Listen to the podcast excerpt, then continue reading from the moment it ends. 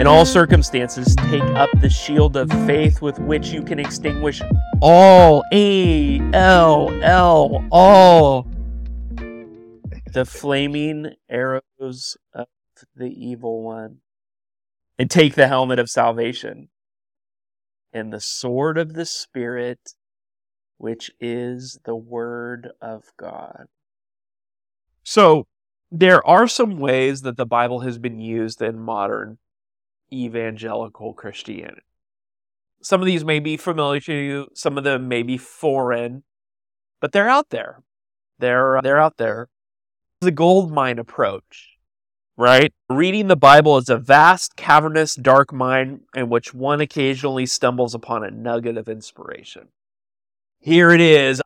Doug, I've read through the Old Testament in a year, and I'm finally I came across the gold nugget that I'm gonna I'm gonna take. Hunting for wisdom, the gold mine approach. When I was with the church I was at before, we tried to get nug.com because it was available N U G G because we always say that's a good nug. That's a good nug, and we just want to post the nugs here's a nug, here's a nug, which is probably cool. But there's that approach where you're hunting for the nug. You're hunting for the deeper knowledge. You're hunting for that that one thing that's there that nobody else sees.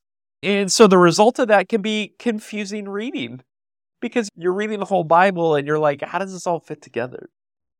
Secondly, there's the hero approach. Reading the Bible is a moral hall of fame that gives us one example after another of heroic spiritual giants to emulate the heroic approach. Which I'm very guarded against. Mario's listening to the Action Bible, which actually is pretty amazing. But I listen for it. I listen for David was a man after God's own heart and never failed. You can be David too if you try hard enough. For four easy payments of 1999. That's the kind of you too can be David. There's that hero approach where we read the Bible and we're like, oh, if we just had more Davids, oh, if we just had more Ezekiel's or Jeremiah's or Isaiah's or Peter's or Paul's, forgetting that they came utterly broken to the throne of grace. That they literally were the utmost examples of failure that God redeems and uses. And so we can read that. We want to follow their example. We're we are addicted to following the example of somebody else. And in that we caricaturize their complexity and we highlight their good moments, forego their bad moments, and say, you too can be this, which is an impossible thing for somebody to accomplish because any good that person did, as we read in Scripture, was by God's grace alone. One of the most shocking things you read in the Bible is when it says righteous Lot. You're like, wait, what? Where did it? we miss that part of the Bible? Is that like, uh, is that in a, uh, did we miss a book? Righteous Lot? Who escaped from the city, tried to throw his daughters to the crowd, saying, hey, have sexual relations with them because I've got to do the hospitality thing and protect these angels. Yeah, yeah, rape them. Go ahead. And then left that night. His wife, looking back, his daughters ended up sleeping with him, and uh, because they wanted a child, and now they were outcast and ostracized from society and God because there was some ember of faith that he blew on. Not lot. Because of the brokenness that God looked at, and he fanned into flame that desperate ember of hope in him that he would hope to something beyond himself. In the New Testament scripture, for 2,000 years, God wrote, Righteous Lot. Yeah, we really got to rethink how we read these stories. There's the rules approach. I think we come from churches who use this approach, reading the Bible on the lookout for commands to obey, subtly to reinforce a sense of personal superiority. Brother struggles with this. I don't. Sister struggles with this. I don't. Oh, if they were only more passionate for Jesus, if they really understood what he did for them at the cross, then they would really want to obey him. The rules approach, this subtle reinforcement of legalism, the Pharisaic approach. It's attractive to some of us. It's attractive to me because I want to define myself. I literally want to hide my shame behind my fig leaves of faux spirituality. And if I can find somebody who's sown worse fig leaves than I have, oh, they are my focus. Oh. Too bad about Jeremy. I read a book and it's amazing. And I think you have Christus exemplar, Christ our example. But it has to go hand in hand with Christ our substitute. Christ our righteousness. So Jesus did for us what we can never do for ourselves. But in the new life, he's also the pattern that he's making us into. So we get a foretaste. Sometimes the worst thing is I go into a McDonald's. I just did one. It was horrible. I told my boss I did a two week, I, I did a three week job in two weeks, and there were no plans. I had no plans. I had to guess. I begged. I made phone calls, and I'm like, I know there's something coming up. I was working nights and days. So we'd work from 12 at night till 5 in the morning, and then from 5 in the morning till 11, and then come home and sleep and then do the same thing for two weeks. And then some weekends. That's why I missed some weekends. And I wanted plans. I wanted to know what I was building, and I could anticipate it. I could sense it. And then, sure enough, the heads up came in and they said, Oh, yeah, we need this. And I was like, I made the phone calls. Now we're a week behind. What are you doing, Les? Give me the plan. Show me what I'm building, and I can lean into that. And the beautiful thing about the life that Jesus lived from his birth, where he's like obedient to his parents, right? He submits to their authority to the point where he says, Father, forgive them, for they know not what they do, is he's giving us the pattern of a life that looks like him. He gives us this beautiful thing, but he doesn't say, go and do it because that's why he had to come. If he just said, here's, he's every other religious leader who just comes and shows up and says, here's the way to get to heaven and find serenity and peace in your life. And then, you know, you go and you do it. You try really hard. No, no, no.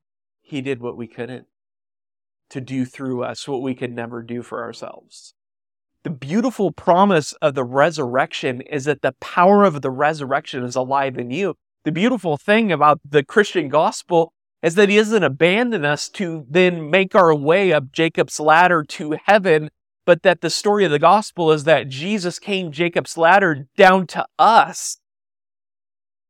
And he took what was supposed to be the wall that you fell against in desperation called the law given at Sinai. Sinai was a mountain that you were not supposed to scale. It was a mountain that you said, I need somebody to go up for me. That's what Moses was. He was a prototype of the Jesus who would come to go up the mountain, who said, You blot me.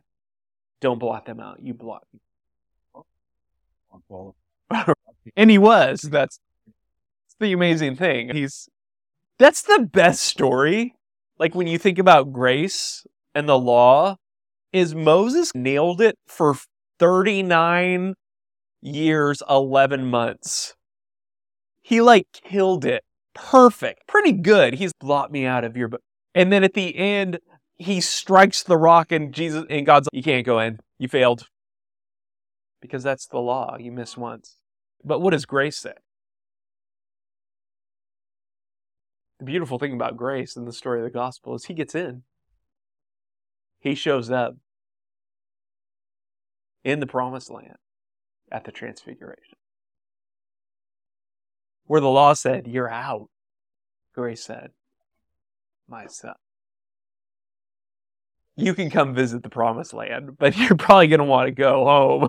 And, and what does he do when he shows up? He's just but what an incredible view of that law, that rules approach. You miss once, you're gone. You miss once, you're gone. Pass or fail. So the result is despairing reading. And and and it reinforces and it's Pharisaical reading, right? The artifact approach, reading the Bible as an ancient document about events in the Middle East a few thousand years ago, that are relevant to my life today. Oh, yeah, I believe that happened. Nothing impacts now. It's just history, and we can learn and glean some lessons from that. The result is bored reading, right? The guide to reading the Bible is a roadmap to tell me where to work, whom to marry, and what shampoo to use. Actually, this is more common than we think. We kind of laugh, but if you've been raised in the church, I think this is huge. I've told you the story where I washed my acne seven times to be cleansed, and it was like somebody took sand a belt sander to my forehead. It didn't work.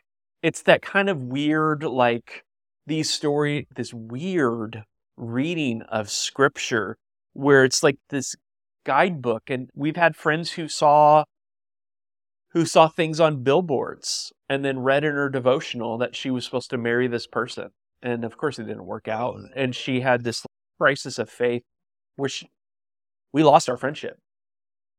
And just because we're like, no, I, I don't think that's what God's telling you. But we hunt for these, like Gideon, who God came gently and said, Hey, you're pretty much a pagan. I'm going to incline myself in my grace to meet you in your weakness because you're so utterly weak.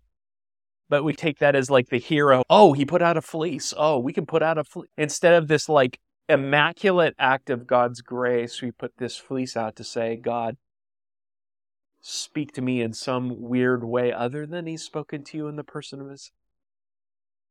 He's given you everything you need in life in the person of Jesus Christ.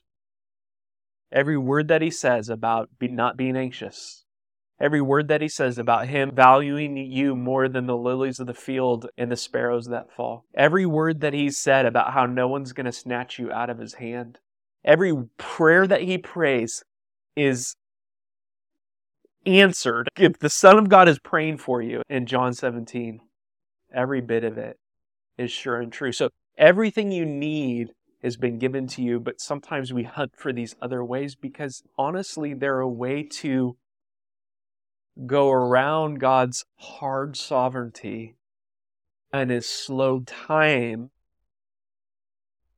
to spiritualize what you want for your life. And that's just the truth of it. It is interesting, I think, especially when you're a young Christian or you're new to the faith. I think that and I don't mean to put in that framework like it's an immature thing because I still struggle with it, having been a Christian most of my life. But this sense that I have to find God's will. And then there's this pressure, there's this I feel like a stop, I'm up against a wall, I'm like like I, I feel like some like I can't progress forward unless I get his will. Like I'm, I am praying, I'm seeking, I'm reading scripture, but I'm reading scripture in such a way where it makes something jump out at me. Like it, it's this thing that it's, man, just do this. And then you learn later on in life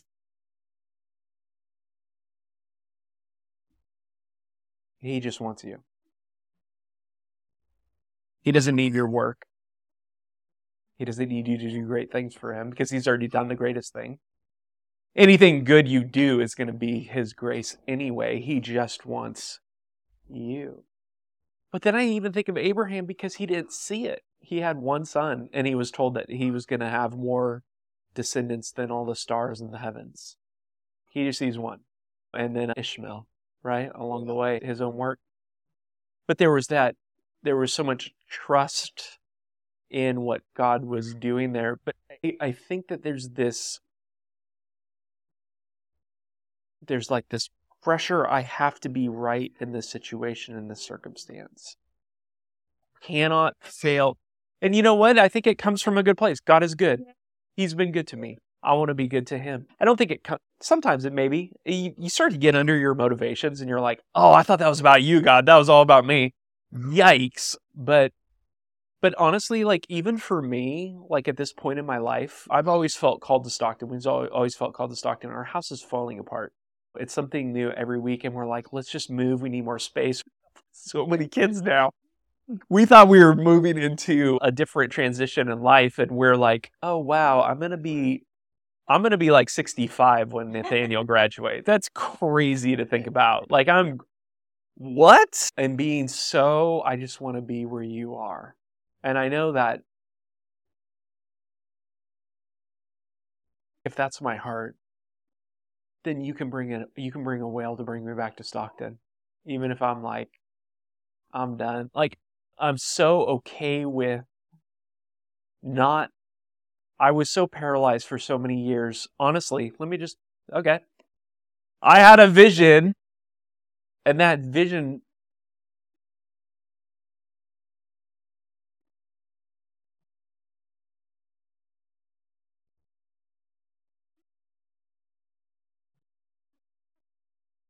It was a burden I carried that I had to fulfill, which makes success yours and failure devastating.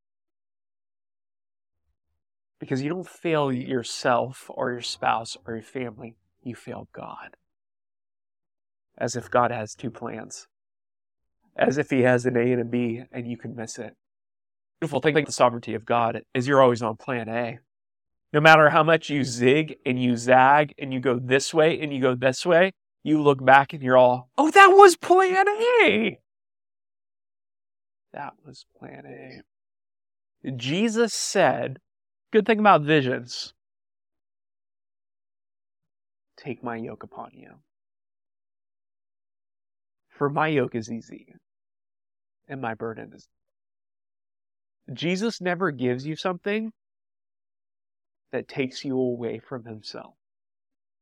The way the whole yoke worked is you were yoked to something else. And Jesus saying, Take my yoke, yoke yourself to me. Like, we're together. I'm doing the heavy lifting. I'm basically dragging you, Kaylor. Like, I've got, I'm taking you all the way. Yoke yourself to me, but it's so easy to be absolutely paralyzed to where you don't even know up from down because you're going to do something for him. You're going to find that thing. And then you look and you go these places and you're like, confirm it, kind of thing. And he just keeps saying it time after time. I saved you. I brought you out to bring. I called you out to bring you into myself. The whole scheme, God doesn't need you. God doesn't need you to fulfill the Great Commission. Like, it's a joy to be able to be used by Him, but He just, the whole point and every bit of health flows from the idea of Him just bringing you in and you enjoying Him. And because then it's a reaction that's out of the overflow of heart to His goodness and His grace. It's not I have to prove myself. I have to prove to God that I'm worth saving. I have to do this. I have to I have to prove to others that I'm not a failure. I have to do this. I have to do it's out of the overflow of your heart. You're like, "Oh my gosh, God, you're saving people. You person? If that was me. Can I go with you? Can I go with you? He's, yeah, come. Let's love this person. That's it. So I have one little intro I think we'll end on, and then I want us to all just study the passage where Jesus is tempted by Satan, the adversary, because we'll talk about it. Because what does he say over and over? He uses the sword of the Spirit. It is written. One of my favorite stories, obscure in the book of Acts, is Paul. Paul uses the sword on himself. He is before the Sanhedrin, and the Sanhedrin says, or the high priest says something just just demeaning to Paul, and Paul reacts and he's like, "You whitewashed tomb or whatever." Just and then one of the people standing by is, "Hey, did you? That's the high priest. You aren't supposed to speak against the Lord's anointed." And Paul literally quotes scripture to himself, and he uses the sword and he says, "Oh yeah, it's written, you shall not speak." And he changes in that moment because he uses the sword on his heart. The physical sword cuts through bone and flesh. The spiritual sword cuts through the heart. And so often cuts both ways. One more. So the guidebook approach is anxious reading. The doctrine approach. Reading the Bible is the theological repository to plunder for ammunition for my next debate at Starbucks. And I only write that because I've done that. And the result is cold reading. You're just looking for the uh, the ammunition. So the night had been a heavy one, right? It's the night of nights. And this is where we intro into this. With their rabbi telling them that he would be leaving soon, but not to lose heart because he would return soon. Passover had been different, and there had been talk at the table of one of their master's closest followers betraying him to the religious leaders. And they all asked, Is it I? Which is beautiful humility. It's a good thing. He checked once again the sword strapped to the belt hidden underneath his coat as they sang a hymn. I love that part of the story.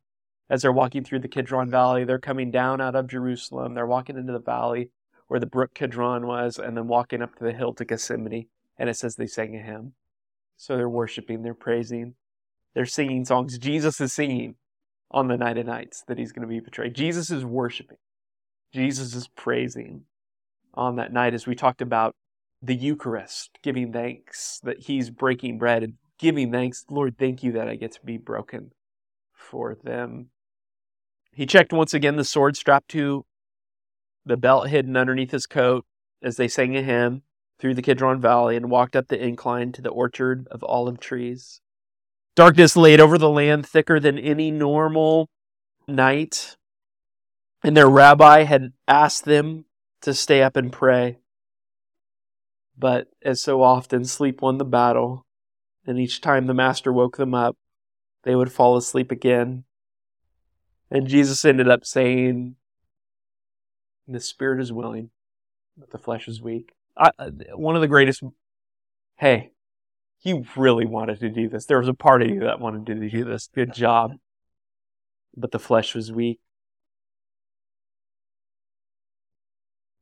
But not only their voices as they were talking, as they were arousing from their sleep, there were more voices than even the master's voice ten, a couple dozen, now many voices. A mob coming towards them carrying torches. As the mob moved closer to where they were, one toward the front leading the pack looked familiar, and as he came into the light of the torches, they realized it was Judas. Judas had brought a mob to halt and move toward Jesus and lean toward him and kissed him. And in Luke 22 49, and those who were around him saw what would follow, they said, Lord, shall we strike with the sword? They're ready palm branches, Palm Sunday. A physical deliverance, a physical sword, a physical deliverance, a physical liberation, a physical freedom violence, throwing off the opposition and oppression. And in John 18, 10 to 11, then Simon Peter, having a sword, drew it and struck the high priest's servant and cut off his right ear. The servant's name was Malchus. So Jesus said to Peter, Put your sword into its sheath. Shall I not drink the cup the Father has given me? And Jesus was saying, and they would soon realize, Peter, this isn't the sword you're to you. This one only brings death. To those it is used upon, and to those who use it. Those who live by the sword die by the sword. Soon, Peter, soon you will get that heavenly blade that brings life where there is death. It was weeks later and they had been praying together, even as their master and savior had prayed that night in the garden. Jesus had ascended. They had watched him into heaven. The angels showed up and were like, it's going to be a little while before he comes back. You guys can go about fulfilling the Great Commission. You guys can go wait and wait for the promise of the Holy Spirit. They're just like staring. He's, I'm going to come back the way you see me going. And they're like, okay, we'll be here. But now they're in the upper room and they're praying. It had been weeks since they watched him rise into the heavens, and he had told them to wait, to wait for the promise that a helper would come. In the morning, as the day was starting, as the noise outside grew in intensity, as people made their way to the temple, and as the roosters crowed,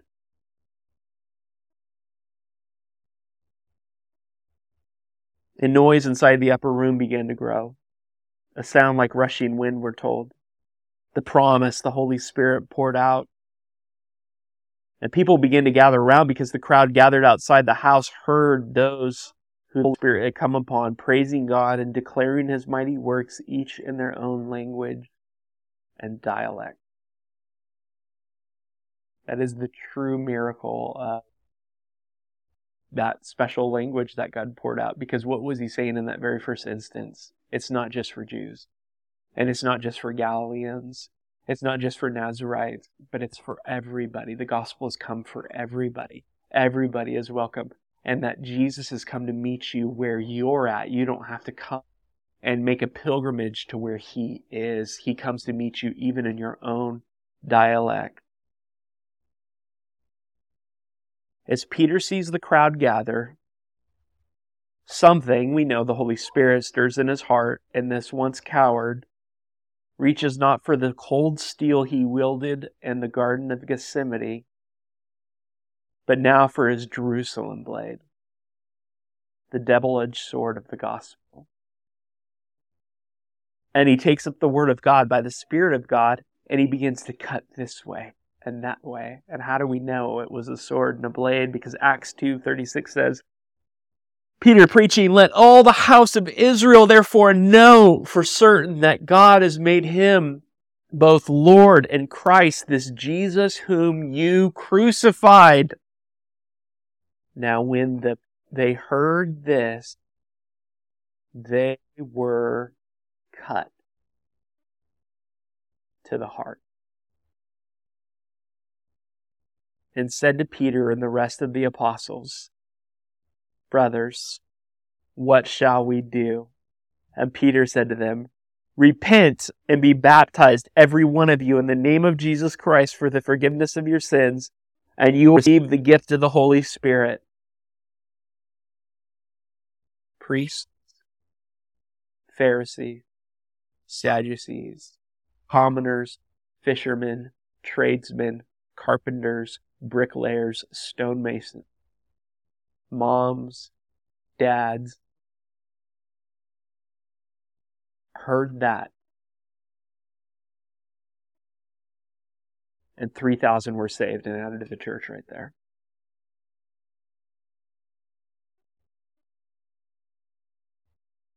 Peter, like Moses, at first tried to deliver and liberate people through physical violence. Remember Moses struck down the Egyptian. He murdered him. He said, This is the way to liberation.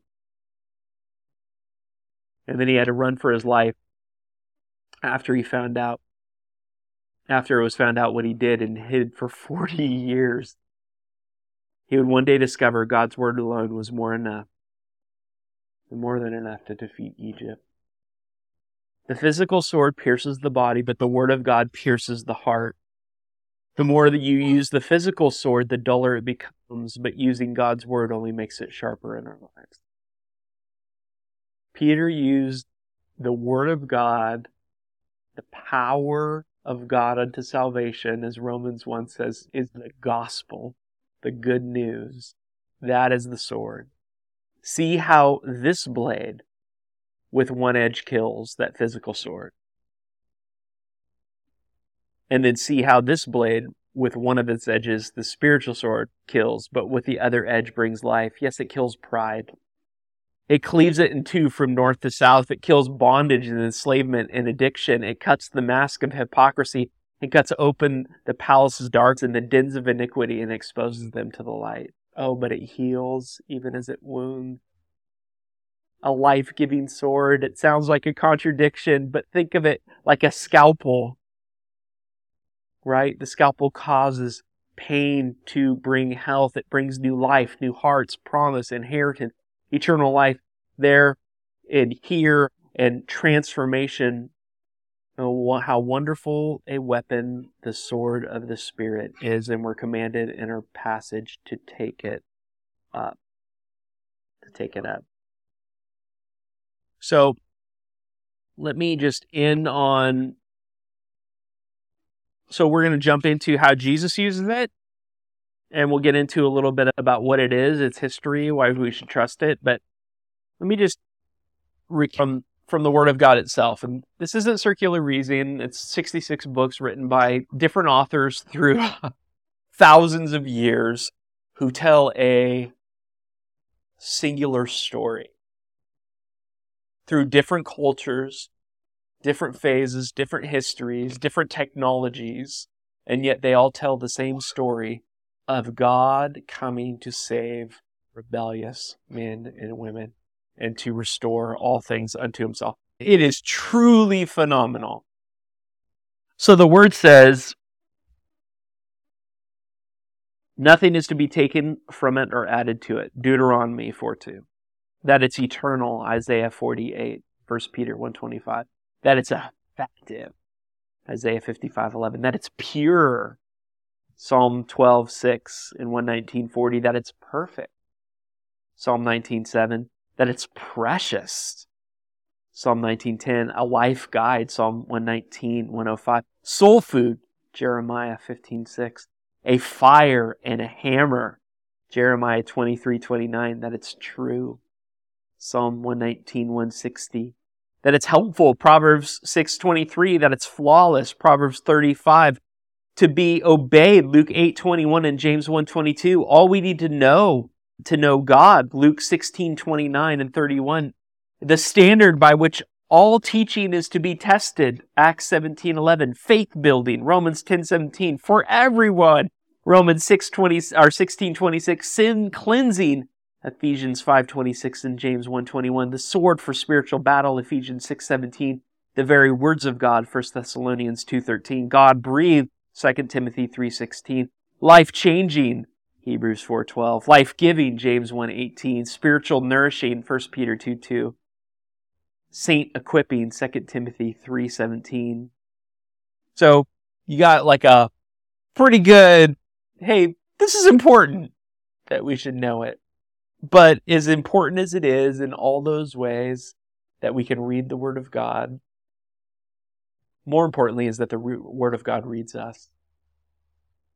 And that we know who the word is. Scripture says every jot. It seems like hyperbole. Every tittle, just the little mark, the little dot on the I. That the volume of the book is written of Jesus who would come and rescue. You think of the story of Lot, righteous Lot. And Abraham prayed and used Lot's righteousness to try to say, you should save him. Remember the story. God comes to him and he's, and Abraham's God tells him, Jesus, pre-incarnate, he's got angels with him, and he's like, hey, these angels are going to go off because they're going to see to the destruction of this city. And Abraham says, if there's 50 righteous, will you leave destruction? Will you hold on? Yeah, for 50 righteous. And Abraham thinks a bit and he's like, how about 45 righteous? I think he's doing math on how many relatives Lot has. And did his daughters get married? I forget. And he gets them down to 10. Pretend righteous. Yeah, pretend. We'll withhold judgment.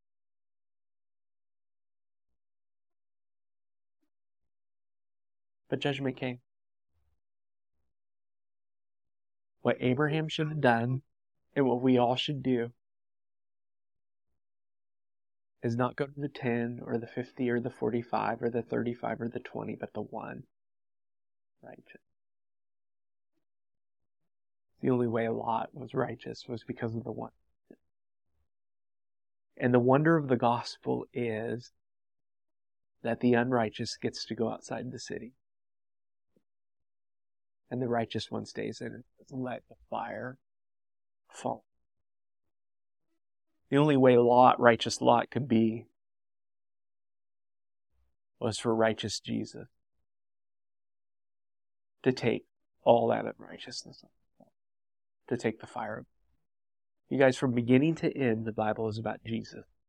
The volume of the book, the signs, and that's why I love Leviticus. We should go through Leviticus. Leviticus. I can't even say it. Like, like the temples, the sacrifices, the feasts, the, every rule, everything is a symbol pointing to the greater reality. In fact, Hebrews, as Tom was saying, we should go through Hebrews. He says, like, all these things were signs and symbols pointing to the reality that Christ is. The way you read the Bible that transforms you is that Jesus is the hero. David's not the hero of the story. David fails, but that there's a greater David who comes along and says, guess what? I'll face off against the giant Goliath of Satan, sin, and death, and my victory will become your victory, just like it was in David's. Like all along the way, he is the hero, he is the rescuer, he is the one to which everything pointed to. And the sword of the Spirit is sharp when it's about Jesus. It is something else that the enemy uses because you'll see in the temptation of Jesus or the testing of Jesus that Satan quotes scripture. And guess what? I've heard a whole lot of sermons like he quotes it.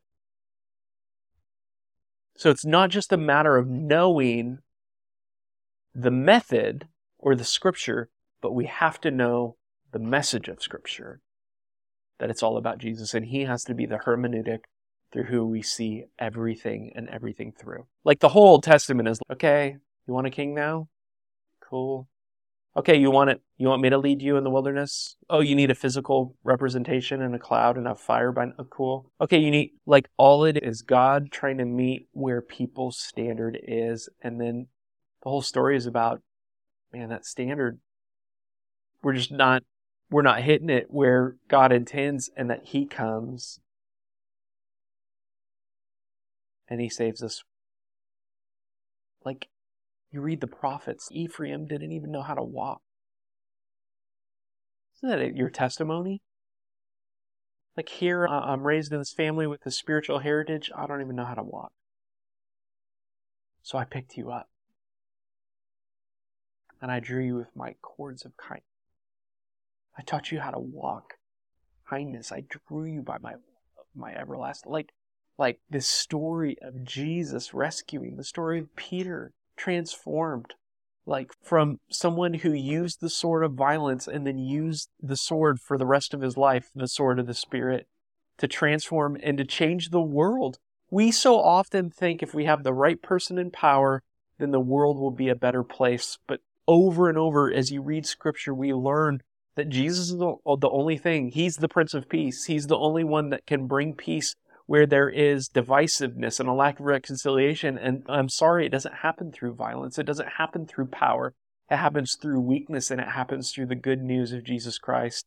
And it happens through us following him in that message as we have enemy love, as we bear one another's burdens, as we follow him into loving the unlovable because he loved us. That's what changes the world. That's what transforms. I forget who the king was who asked for more years on his life. Because he was a good king and people were like that is a good prayer. Yes reelect him. He's 80 something but reelect. And then he had the most wicked son in the history of the kingdom in that intervening years. So like even that yes extend that goodness it still failed. The extension of the best of our human people who represent us they still fall short it, and his kingdom is totally different and operates in a different way. Let's pray. Father, we thank you for your word, Lord. We thank you that you took the sword into your heart.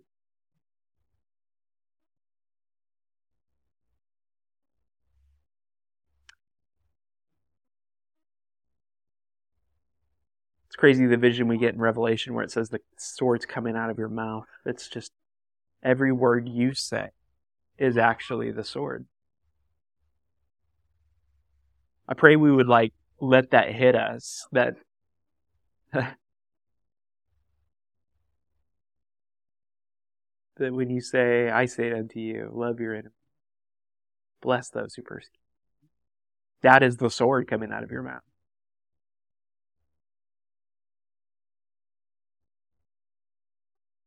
We're so quick to battle in this realm. We're sorry for that, Jesus.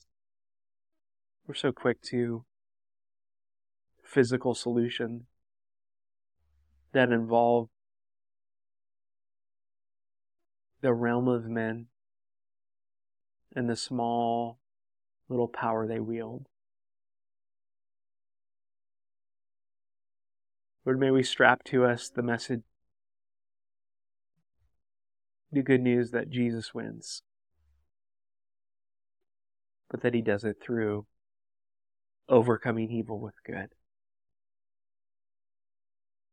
That he takes something like the cross, the worst event in the history of mankind, and makes it into the best moment. The transformative moment, the pivotal in our history. And so, Lord, sharpen these swords. May we not just look to use them on others, but may we use them on our heart, ourselves, like James says. And may you just be glorified because when we see you as the hero, it's exciting reading. It's insightful, it's encouraging, it's uplifting, it's supernatural, it's worshipful, it's uh, adoring, it's thanks full of thanksgiving.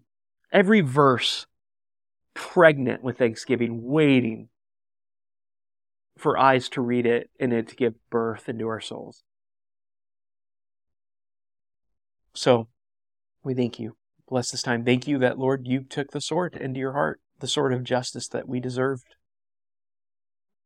Because there was a sword. There was destruction. There was condemnation. There was separation. And you took it into your heart. so that we might just know your peace. We love you so much. Thank you so. Thank you for conquering Satan's sin death. Thank you that you're our future, that it's secure. We love you and we praise you. And remember your body broken and your blood shed. In Jesus' name.